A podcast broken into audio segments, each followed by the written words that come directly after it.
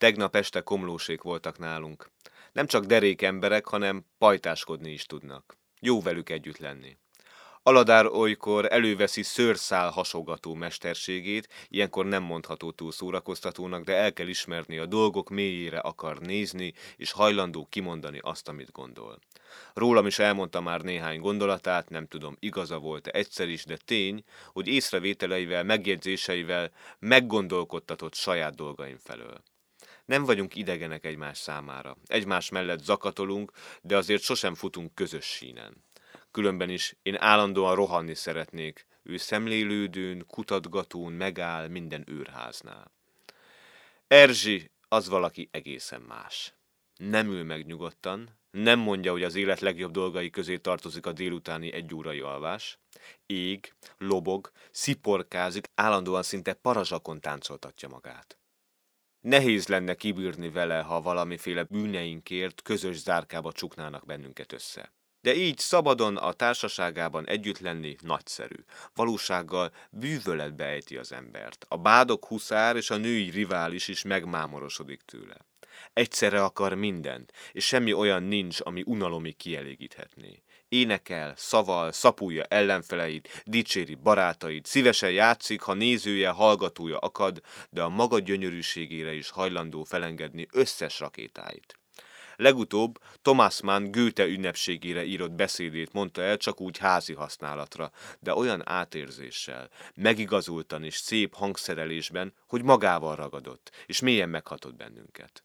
Ő még azok közé a művészek közé tartozik, akiknek életelemük a játék. Nem tagadják hiúságukat, hanem belőle merítik legszebb értékeiket. Komoly asszony, ha az élet nehéz kérdéseire kell választ adni, és ha megint levegőhöz jut, saját kislányává változik, és énekel, szaval, boldog fantáziákat ír a szerelemről, nagyokat nevet, mint akinek semmi gondja baja a világban. I. és Gyula, Szabó Lőrinc legközelebb megjelenő kötete elé írt tanulmányát olvastam. Kéziratban. Azért kéziratban, mert úgy hírlik, az illetékesek nem engedik meg, hogy nyomtatásban lássa napvilágot. Zárójelek között mondom, nagy dolognak tekinthető, hogy végre akadnak irodalombarátok, akik az elsikasztott műveket hajlandó kéziratban olvasni, sőt mások számára sokszorosítani és terjeszteni. Ezzel is hitet tesznek meggyőződésük mellett. Cikkek és versek így járnak ma kézről kézre, így mondják el, amiről felsőbb rendelkezés szerint hallgatniok kellene. Így és tanulmánya komolyan átgondolt, részletesen megmunkált írás.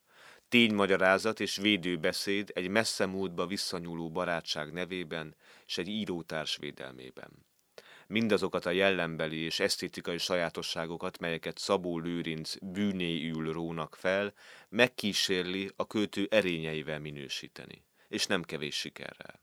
Nem minden ponton fogadom el így és nézeteit és magyarázatait. Fel kell jegyezni, hogy amíg a magukat kommunistáknak deklarált írók beárulják, intrikálják, szóval és szemforgatással ölik egymást, addig a párton kívüliek vállalják egymással a sorsközösséget, és akiket el akarnak tőlük szakítani, még szorosabban magukhoz ölelik. Nem mondom, hogy ezt a tudatos szolidaritást mindenkor a helyes célok érdekében teszik, de tudják, mi a teendőjük. Tudják, mennél kevesebben esnek el közülük, személy szerint is annál erősebbek maradnak. És kétségtelen, hogy az e fajta magatartás egyre rokonszenvesebbé válik a szakmán kívülállók szemében is. Így is védőbeszéde, tehát nem csak Szabó Lőrincért, de saját magáért is szól. A harc egyik nem sokat reszkírozó módja az elszigetelődés ellen, a könnyű győzelmekre áhítozó hatalommal szemben. A politikusok elmarasztalhatják Szabó Lőrinc emberi dühöttségét, de így is jól teszi, ha megvédi költői géniuszát. Német Andor nénál voltam kint a kórházban. Állandóan fekszik, betegsége alaposan megviselte. Senki sem vehetné tőle rossz néven a panaszokat, de ehelyett lelkesülten beszél a jó hírről, amiből férje három könyvének francia kiadásáról értesült. Örül a hírnek, de eltitkolatlanul fájlalja, hogy Bandi nem érhette meg a szép pillanatokat. Sovány kis arcából igazi asszonyi öröm és asszonyi bánat sugárzik. Ha nem jöttünk volna haza, Bandi talán ma is élne, és talán én sem feküdnék kórházban. Talán, talán. Annyi azonban bizonyos, hogy nem mindenki bírja ki az érdemtelen megpróbáltatásokat. Nekik is túl sok jutott a méltánytalanságból és bántalmakból. Egész életükön át készülődtek valamiféle szebb jövő felé, és egy napon összemorzsolódtak a jelen, irgalmatlan markaiban. Egy csillaggal megint kevesebb ragyog az égen. Genfben befejeződött a nagy cirkuszi produkció. Senki sem nyerte meg az aranykupát, és senki sem törte ki a nyakát. Az emberek milliói báván tekintenek maguk elé ezen az estén, és itt valahol, ott valahol néhány magyar is összehajol, hogy megkérdezze, van-e remény? Van. De ahhoz, hogy a remények megvalósuljanak, idő kell. Ez az idő még nincs itt, de ezer tünet jelzi közeledését. Életünk természetes jogát örökre el nem rabolhatják tőlünk. Diktátorok és diktatúrák jönnek, uralkodnak, s végül összeomlanak. Saját hamis törvényeik szerint nem csak az emberek millióit ölik meg, hanem önmagukat is elpusztítják. Rövid életünk alatt már szörnyű példáját láttuk ennek a tomboló őrületnek. És ami bekövetkezett jobbról, balról is be kell, hogy következzék, ha nem találják meg az embertelen, az értelem és érzelem ellenes állapotok feloldását, közösségi életünk továbbfejlődési lehetőségét. Úgy látszik, Genfben semmi sem történt, de annyi mégis nyilvánvalóvá vált, hogy egyre rohamosabban közeledik az idő, mikor nyíltan ki kell mondani az igent vagy nemet. Választani kell élet és halál között. Azok előtt, akik csak kicsit is átlátják a világ mai gazdasági, politikai és morális krízisét, nem lehet kétséges, az újabb világháború ellen az élet nevében fog elhangzani az utolsó szó.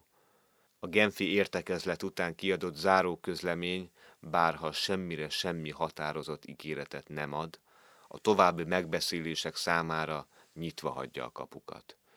És a következő tárgyalásoknál mindinkább döntő jelentőséget nyer a népek szabadságvágya és béke akarata.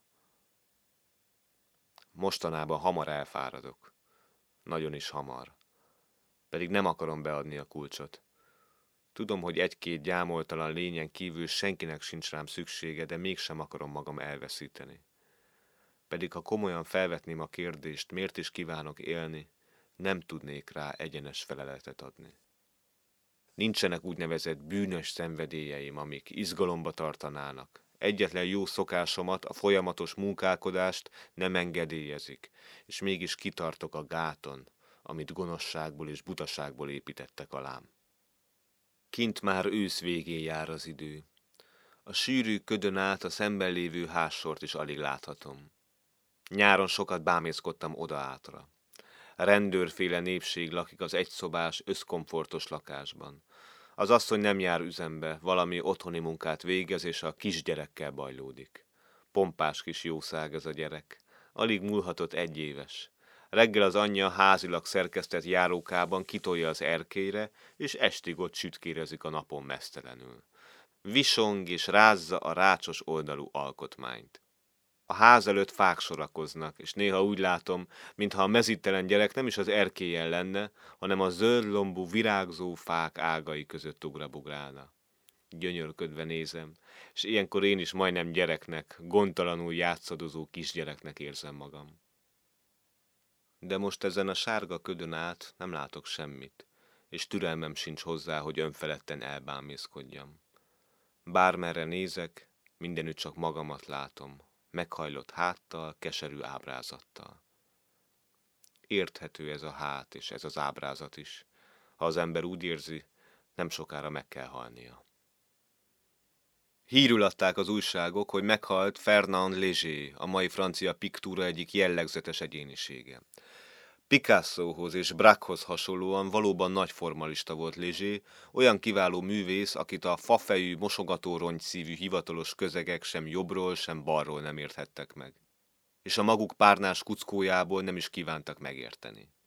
Nem fordított hátat napi életünk kínszenvedéseinek, de azt se felejtsük el, hogy nem a parlagi közizlést, hanem a magas rendű művészet istenségét szolgálta minden egyébre való tekintet nélkül azt adta, amilyen volt, és úgy adta, ahogyan legjobb képességei szerint adni tudta.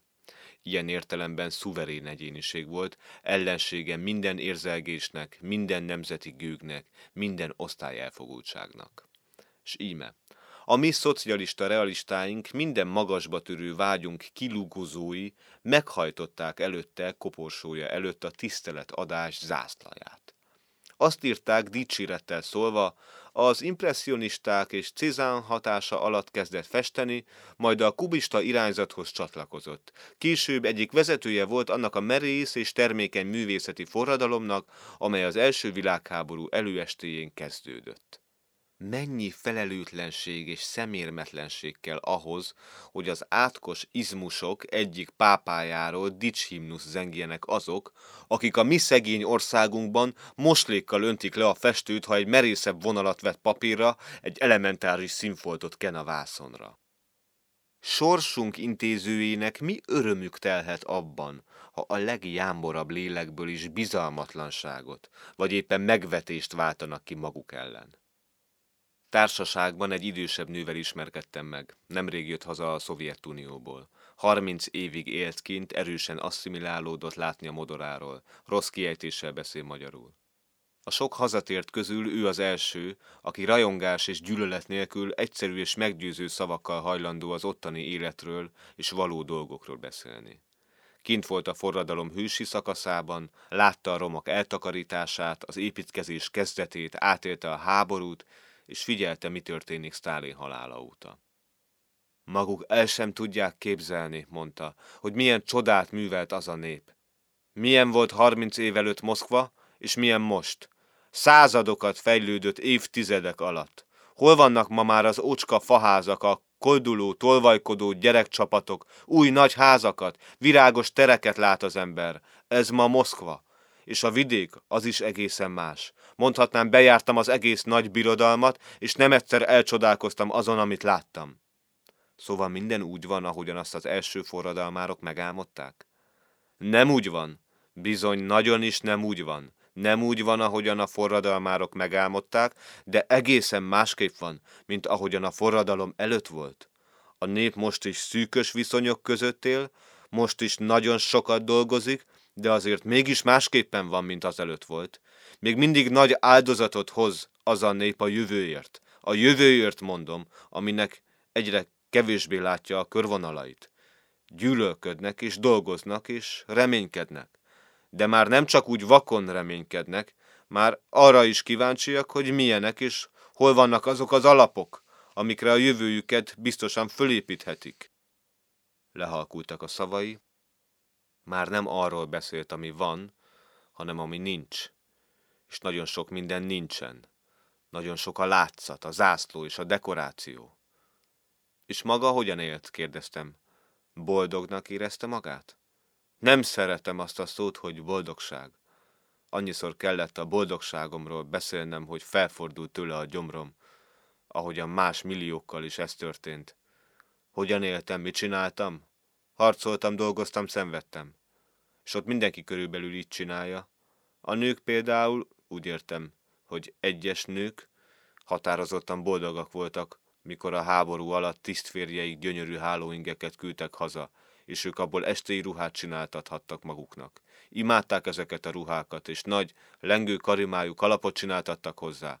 Sajnáltam őket, mert valami pompás fantázia szerint nők szerettek volna lenni, és csak asszonyok lehettek. Anyák és nagyanyák. A férfiak is így vannak, ők is felszeretnének öltözködni úgy, ahogyan háborús kodorgásaik alatt azt más férfiaknál látták. A legtöbbjüknek még ma is csak gumicsizma, tornacipő, steppelt ruha és sapka jut. És a lakások? A bevásárlási nehézségek? Abba hagytuk. Elment a kedvem a jövőről való álmodozástól és a csupasz valóság részletezésétől is. A társaság tagjai vidáman lefegyeltek, bort és fekete kávét ittak, én el szerettem volna süllyedni félrehúzott fotöljönben. Szomorú voltam, mint egy ökör, és reménytelen, mint egy ember. Milyen jó azoknak, akik nem lepődnek meg semmin, és nem töprengenek semmi felett.